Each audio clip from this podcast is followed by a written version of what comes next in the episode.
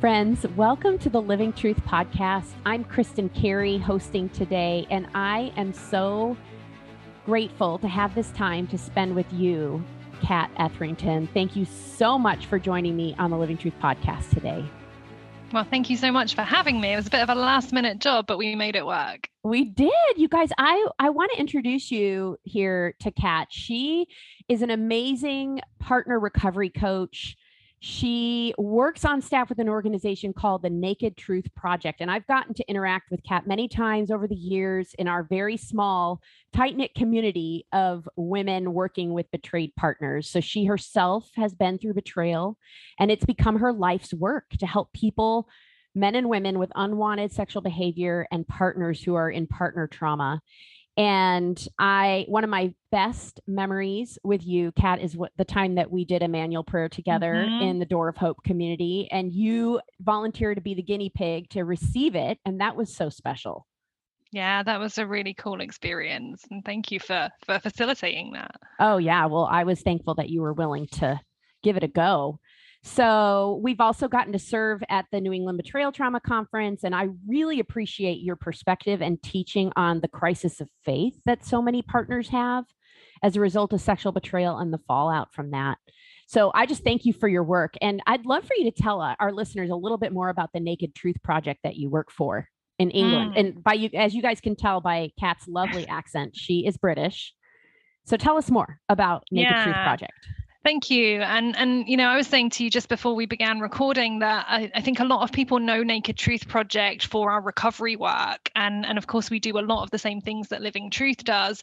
Um, but often people don't realise the the scope of all of the other work that we're involved with. And so anybody who's heard me speak anywhere has heard me talk about how Naked Truth Project has this vision to open eyes and free lives from the damaging impact of porn. That's our kind of strapline vision vision, vision mission statement, um, and and that's really sort of the the way that the work that we do is divided up. So the free lives aspect of that is the work that I do as head of recovery. We we have our recovery programs, but actually um, something like the P Word conference, which we're going to talk a little bit about today, which is where you're going to be one of our speakers, is much more sort of situated under that open eyes aspect of the work that we do as a broader charity and a broader ministry.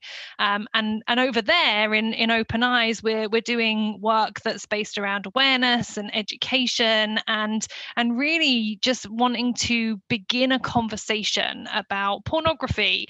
Is that a good idea? Is it not a good idea? What are the what are the risks associated with using pornography frequently? And we're doing that in all sorts of different places and in all sorts of different ways. And so uh, i kind of just wanted to shout a little bit about the other aspects of the work that we do because i think people people really know us for our recovery work, but what they often don't know is that we have a whole team of practitioners who are um, working in schools, talking to teenagers and young adults about pornography um, in school sessions. We have a whole um, bunch of people who go out into the community and talk to parents. Um, we do we do what we call a PG workshop, which invites parents to think through um, the sort of challenges of raising children in the internet generation and specifically in relation to pornography. We also do a bunch of stuff with churches and with um, sort of creative expressions and, and just really trying to trying to provoke the conversation in mainstream culture about uh, about pornography and about sexuality and about all of those kinds of things. And so, um, yeah, as I said, you know, sometimes people think that what we do is just limited to the recovery work, but actually it's much, much broader than that. And so, the P Word conference, which we're going to talk a little bit about today, I think, is is really about inviting the church into that mission and saying, okay, we can open eyes and free lives from the mm-hmm. damaging impacts of pornography, but actually, that isn't just a mandate for us as Naked Truth Project. It's not just a mandate for a select group of people. Actually, if if what it is to be a Christian and what it is to be a part of the church is that we we set the captives free and we do all the things that Jesus did, then actually that's a mandate for the whole church. And so, mm. you know, we want to equip the local church to free lives and open eyes against the damaging impacts of porn. Wow. Yeah, that is so exciting, Kat. Um, why do you think it is that this is an issue the church needs to address? I mean, like what kind of impact does pornography have on Christians and what how how big of an issue is this among adults and youth in our churches? Well, you know, I think there are two ways to answer that question really. There are there are stats and there are stories. And and you know it's really difficult to say one is more important than the other actually because the stats tell us a little bit about the information they tell us a little bit about the numbers but the stories tell us about the real life people behind those numbers right? And so i would answer that question by saying when you look at the studies and you look at the stats you you see that there is evidence that regular use of pornography impacts the way that we view each other as partners and as human beings. It has particular impact impact on the way that women are viewed within their most intimate relationships and possibly i think you could argue within the church as a whole mm-hmm. if there are sufficient christian men who are viewing pornography regularly and that is shaping their understanding of the role of women then then that's a significant impact across the whole church mm-hmm. um, there are statistics about um, the impact on male to female relationships um, child on child sex abuse um, there there are issues related to justice and exploitation. Um, so, you know, when we talk about the damaging impacts of porn, it's not just about you know that marriage it's actually way way broader than that. It's about our children and how they are being influenced. It's about our young people growing into adults. It's about our attitudes towards gender diversity and equality and cultural uh, questions and all of that stuff right? And so you know the church should care about that because of the people who are impacted by that now you add to that the stories that you and I likely hear on a day to day basis about real people um, and the experiences that they're having and the escalation of addiction into other types of behaviors and, and all of those things. And you start to see that, you know, I think there was a survey uh, several years ago that said that 97% of pastors recognized that porn was a bigger problem than it had ever been before in their churches. But out of those 97% of pastors, only 7% had any kind of program in place to begin to deal with it. And so, mm-hmm. you know, something like the P Word conference exists because we know that that Christian leaders want to love and shepherd their congregations well. And we know that when it comes to the issues of pornography and betrayal and unwanted problematic sexual behaviors, they often just don't know anything about it. Yeah. So do you think that's the biggest thing that keeps churches from addressing it? Is just the of uh, kind of a deer in a head in the headlights like we don't know what to do to help people with this problem. Yeah, I think I think um, a lack of education is a huge piece of that. Um, I also think it's a messy, problematic topic. You know, when I took my training around um, sex addiction, one of the things they asked you to do in the training was go find your grandfather or your pastor or the person you would least want to say um, some specific kind of words to, and go go say those words to them. They're like, you need to get comfortable with the language of sexuality. You need to get comfortable with naming body parts and sexual activities. And and that was that's that's tough when you haven't been raised in a culture that speaks openly about those things right? So there is something about this just being a kind of taboo yucky topic for people to talk about. They're not used to it. Um, so i think yes there is some lack of education. I think there's also some some sort of taboo around it. And um, and i think those are real real problems Absolutely. And I think another problem can be um, even if a pastor is wanting to be bold and talk about it from the pulpit, the question of what do you do about it? Because I think a lot of people view uh, sexual, un- unwanted sexual behavior as a spiritual problem, like a moral failure. And what we don't realize is that our arousal templates are set in our brains from young, especially when we have sexual trauma or are exposed to pornography, which as children is traumatic. Right. Exposed to pornography. And that sets in motion a whole slew of brain and physiological and psychological issues that no spiritual solution alone can remedy, right? And so mm-hmm if we view this as a spiritual moral issue only and then we're just going to see people continually fail morally in these in these areas, right? right? And so then it's like, now what do we do? Not to well, mention, I think as Christians, we need to broaden the conversation from a yeah. moral and spiritual one to to a health-based conversation. Addiction is a health issue; it's not yeah. a moral issue.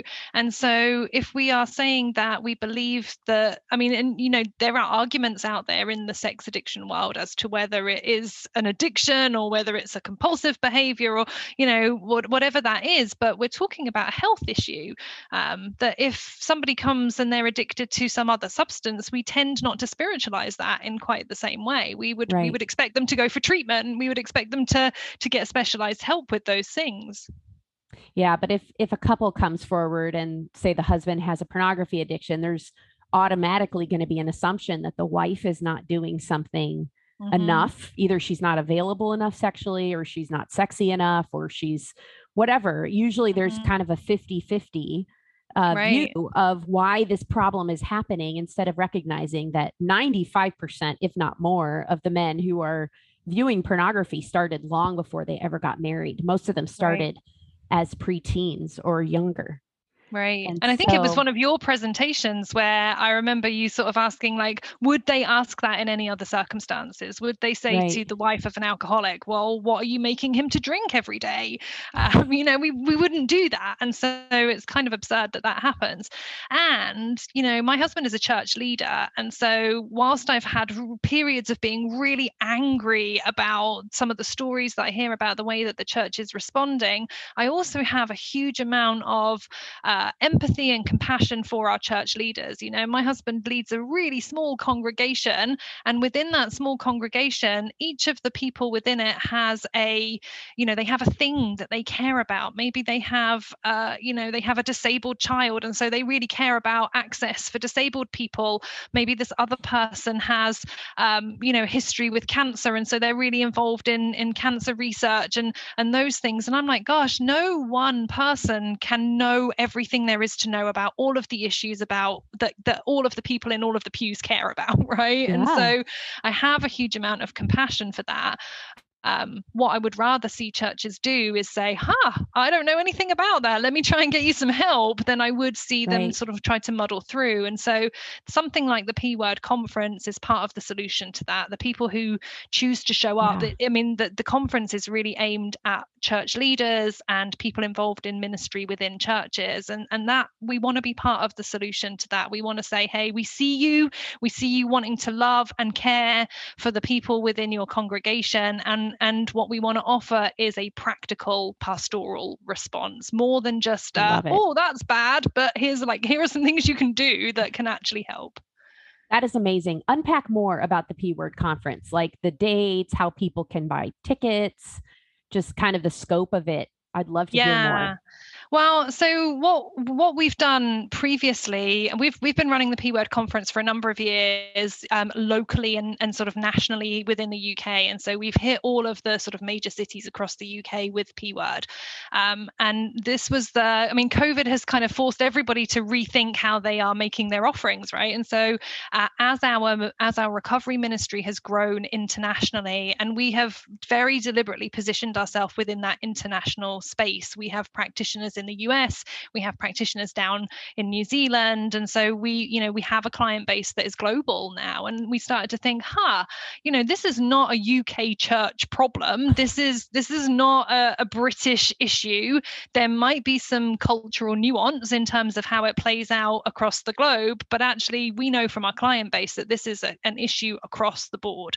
Um, and so we started to think, what would it be like to expand the work that we've previously done with the P word conference to an international forum and say, okay, let's hear from. So we've got speakers from Australia, we've got speakers from New Zealand, we've got speakers in the US and in Canada and in the UK, and and you know folks from all around the world, um, and we've got folks across a number of different disciplines and streams that are going to address a number of different approaches. I was talking to to the CEO this morning. We were talking about um, the diversity that we've been able to capture within our speaker team so we've got speakers across um, four different, five actually, five different streams. So we're going to be talking about porn and the church um, and how the church can uh, be a light and offer hope to those uh, who are struggling, those who are being exploited within the industry, how they can think through all of the challenges uh, regarding that.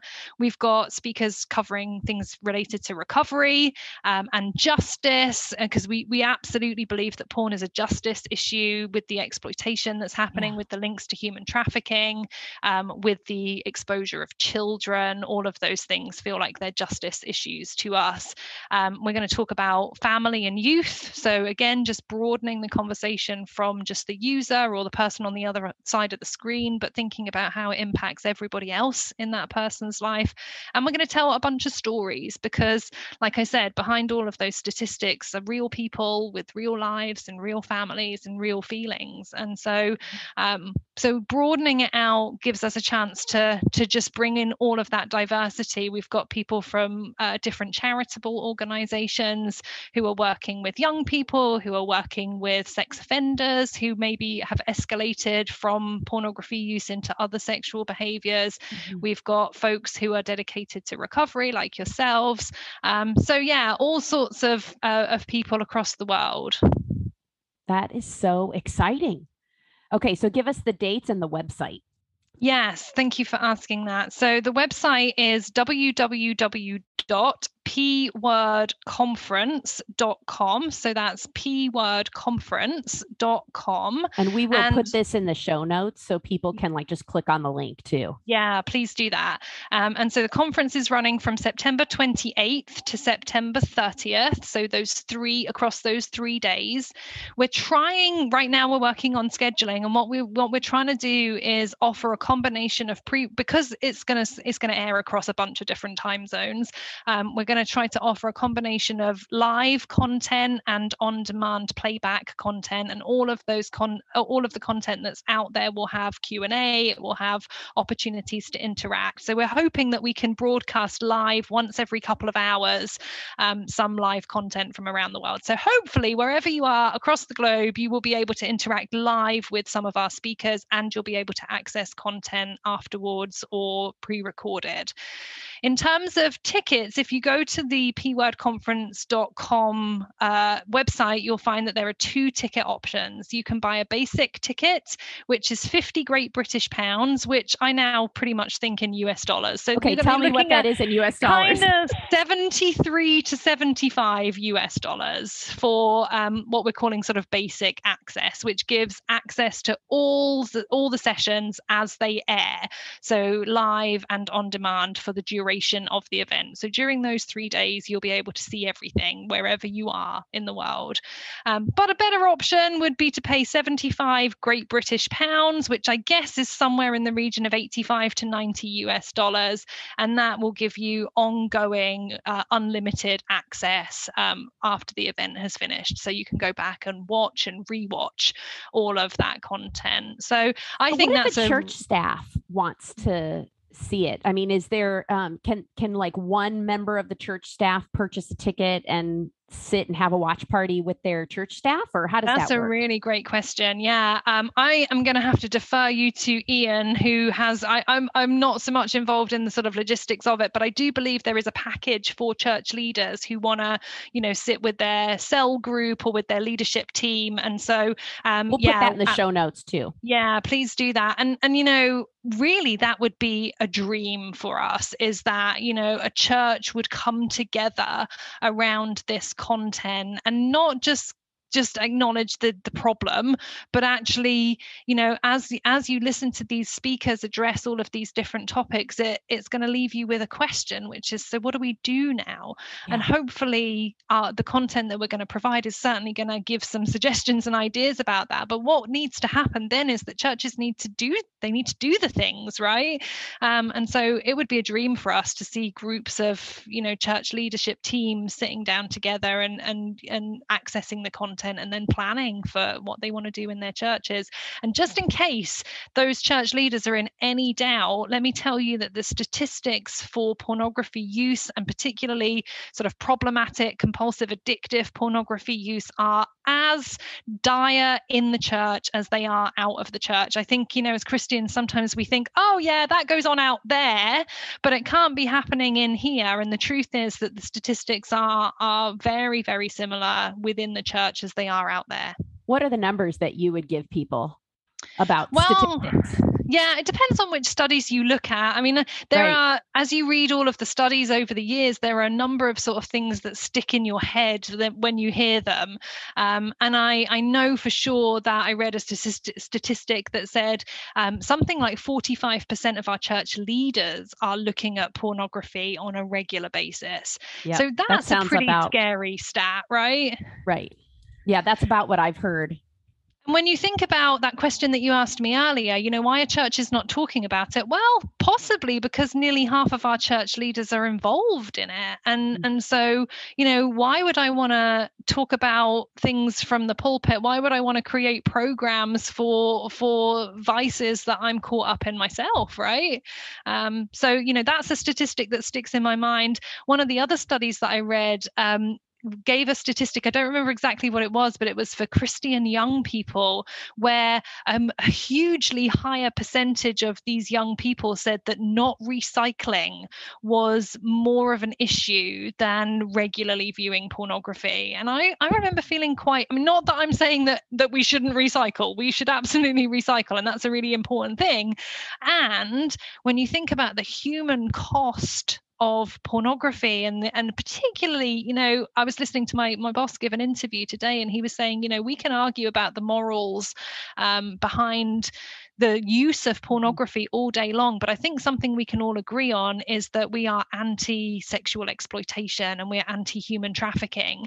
And, you know, so even if those were the only things we cared about in relation to pornography, I find it a little bit shocking that more people would think that recycling was wrong than than basically human trafficking, you know? Right. Well, don't you think that the majority of young people probably don't realize that pornography is linked right. to human trafficking?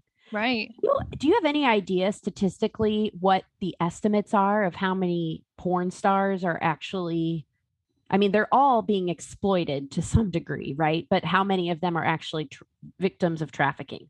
I don't. I don't. I don't have yeah. a statistic for that, and I'm not sure that there is a reliable yeah, statistic. I don't know how we would track that exactly. Right. Um, because I mean, and let's be honest about it. Some people don't know that they're being exploited because they've yeah. been sold a narrative of false empowerment, that right. they think this is a really great option for them. They've been groomed into a position of um, almost kind of voluntary exploitation, if such a thing were even to exist. You know, they don't they don't know that they have other options.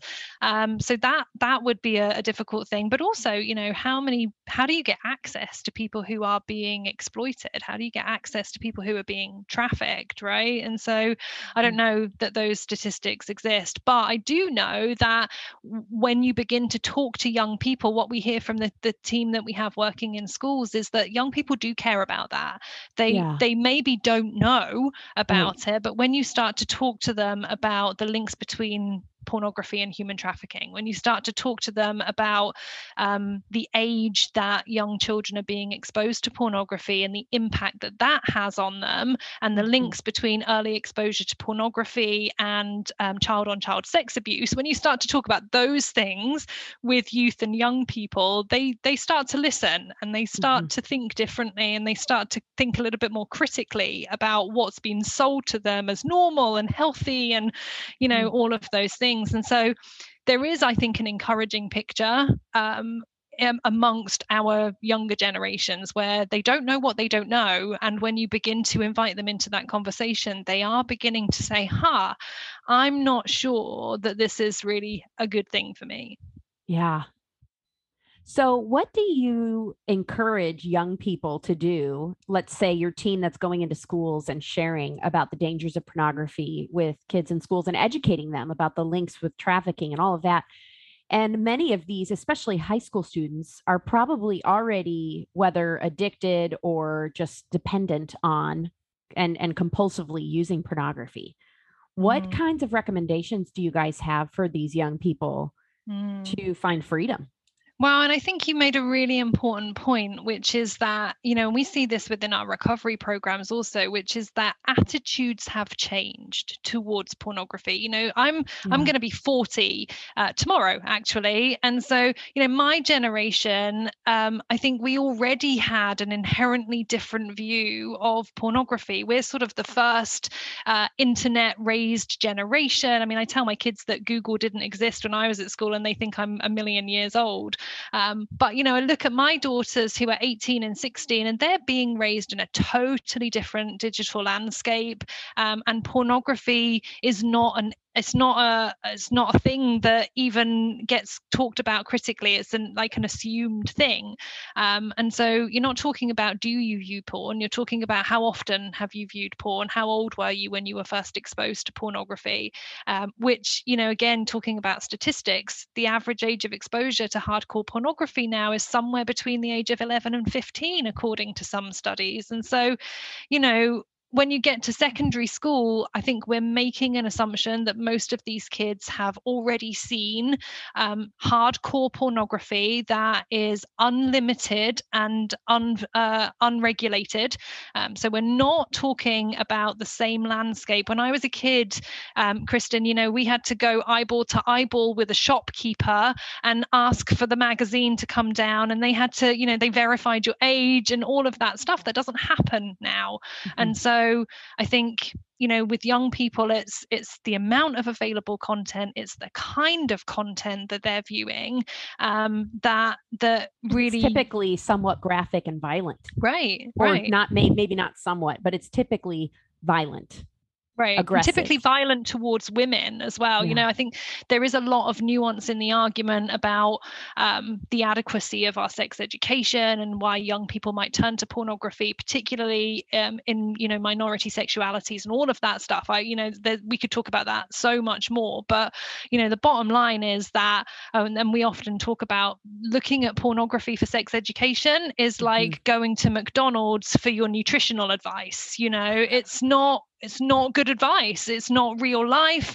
it's not how you want to be consuming sex um, all the time and so you know even just talking about that stuff with young people is yeah. helpful as we begin to unpack um, how does pornography shape our expectations mm. of one another and when i got interested in this after i had you know my own story in relation to this uh, you know, as we do, I started talking to everybody who would listen about the the dangers of pornography, um, which is always a fun and interesting conversation. Um, and I remember one of my colleagues actually, who I guess was a, a young man headed towards 30, and I remember him saying to me, you know, the conversations that I've had with you have really caused me to reflect mm-hmm. and to think about the way that my own consumption of pornography has impacted the way that I view the, the girls in my life, the women in my life. Um, um, and he said, you know, I ch- chatted with some of my friends about that, and we realized that we were prone to objectifying the women in our lives. Um, and I don't like that. And and I don't want to do that anymore. And so me and my buddies, we're not gonna we're not gonna look at porn anymore. And I'm like, wow, that's amazing, you know, and just really encouraged by that. So so i think the you know what what we're trying to do with young people is not so much give them advice as it is give them information and kind of trust their willingness and ability to think for themselves and to think critically and a lot of them change their mind. Now with that said, I think it's really important, isn't it, that we don't shame our young people for doing something that can be a normal, healthy exploration of sexuality. You know, all kids are gonna gonna explore. The the the problem is the the frequency and the type of content that they're using with that. They're they're like you said, it's traumatic. Their little brains aren't supposed to be viewing violent sexual images at such a young age they can't compute it they can't understand it it does mm-hmm. something to them the the kind of I, it's almost like a you know when you when you talk to survivors of sexual violence they talk about um, this kind of incongruent experience that they have um, where you know your body will respond to a sexual stimulus even if it's against your your own consent sometimes right and that's yeah. really confusing for people and so when our young people are viewing sexually violent images but their bodies are responding with arousal, that's really confusing and it's really traumatic for a young person to go through. And so, you know, what we're hoping to do is is prevent that, but also to help them to think through the outcome of that. And, and you know, thankfully, a lot of people are are responding to that. Do you guys do a lot to educate parents on how to talk to their kids and at what age to start talking to your kids and about yeah. pornography? Yeah. Our PG workshop is kind of aimed at that and and kind of helping parents to think through all of that stuff that I just said. Like your kids are being raised in a totally different world to the mm. world that you grew up in. So that birds and the bees talk, probably ain't going to cut it anymore, you know? Right. And so we're trying to, I guess, you know, there's a couple of things with parents, isn't it? We're trying to do that yeah. thing that I said. We're trying to desensitize them and stop them feeling so weird about the sex conversation and the porn conversation and the masturbation conversation and all of that stuff. Um, but also just to help to uh, give them some language, give them a frame of reference, um, even like practical tips. One of the things we say to them is, you know, it's much easier to talk to a teen teenager if you're not sitting eyeball to eyeball across a table you know go for a walk While talk driving. to them in the car. You're, right you're absolutely. Right and actually side by side without yeah. eye contact takes away a lot of the intensity of a difficult and challenging conversation. One of the things i've i've really tried to do with my daughters is to just acknowledge the cringiness and it's been like okay i'm not loving this conversation but it's really important. And so sometimes you have to just face up to that discomfort how how old do you guys recommend that parents start talking to their kids about pornography?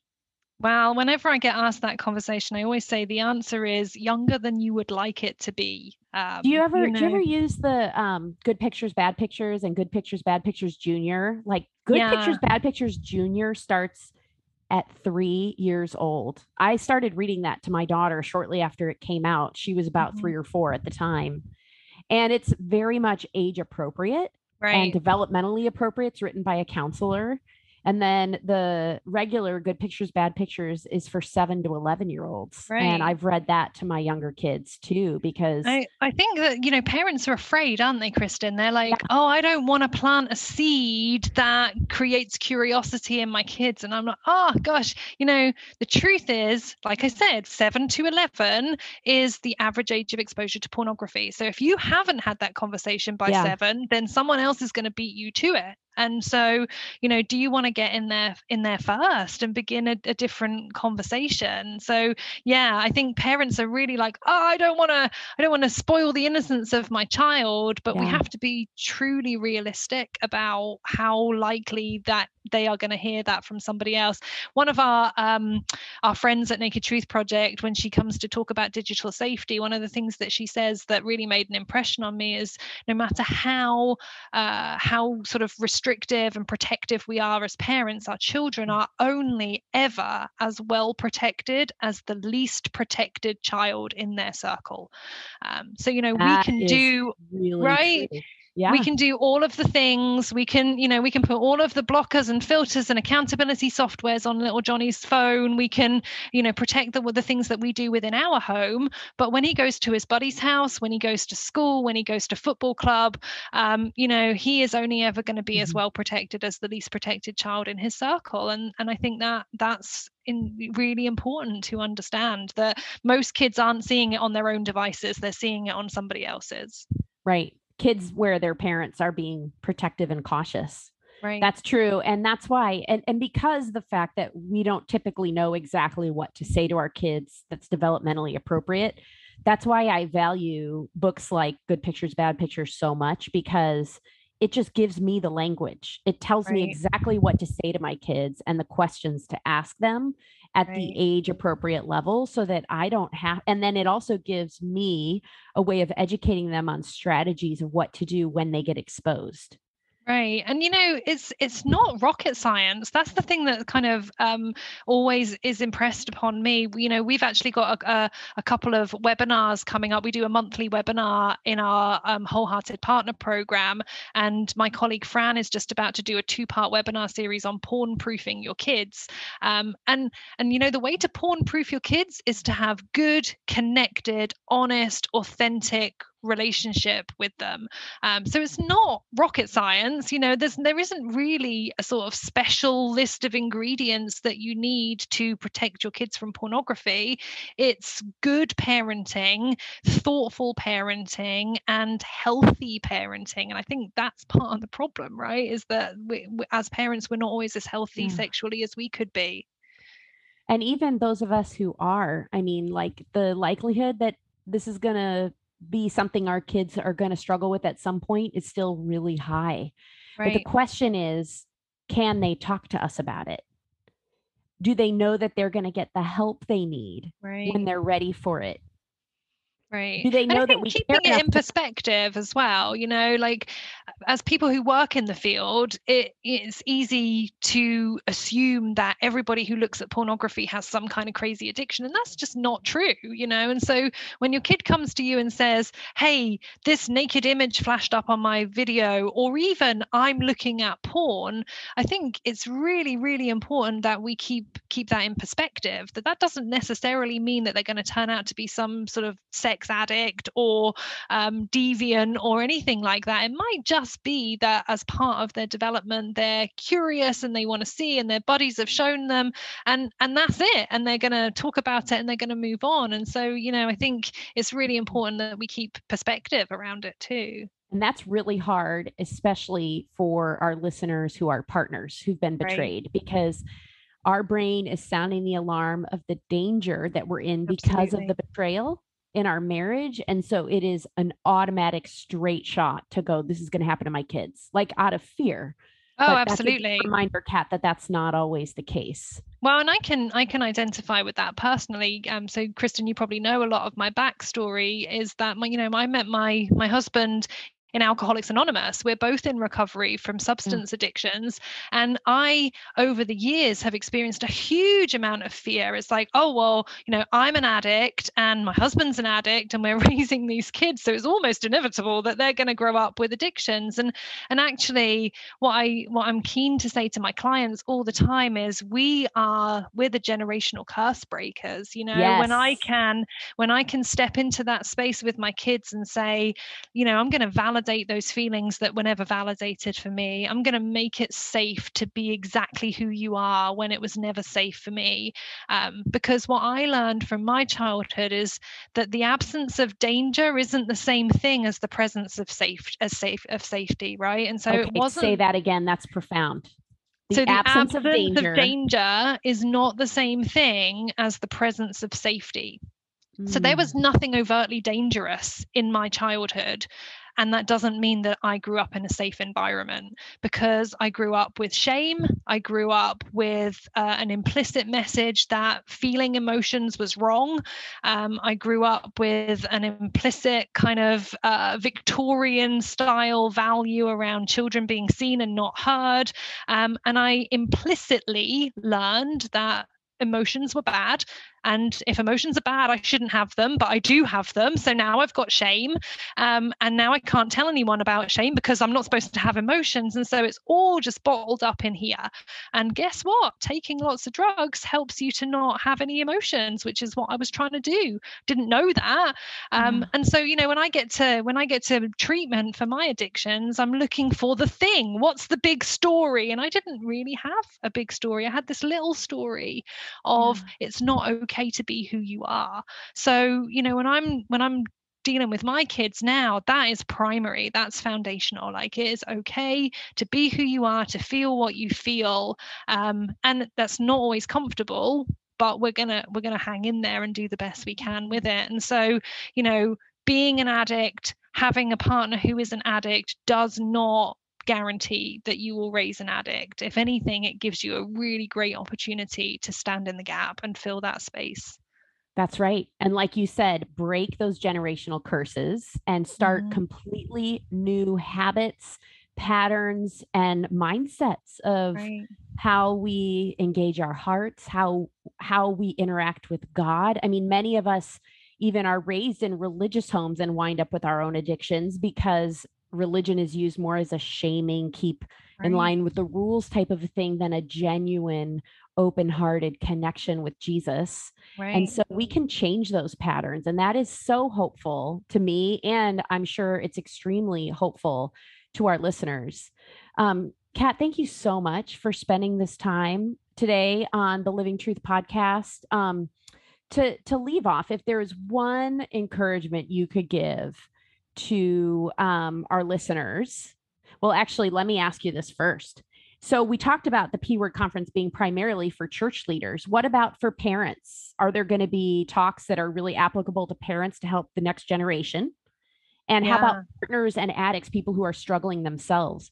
Are there also going to be um, speakers and topics in this conference that would be applicable to them?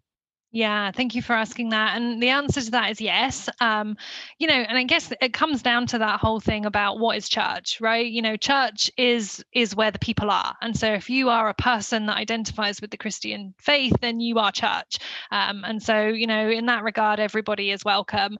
I think, you know, we we really, really, really want to equip the church at leadership level. And so that is yeah. a primary audience for this for this conference, people who are in ministry ministering to others.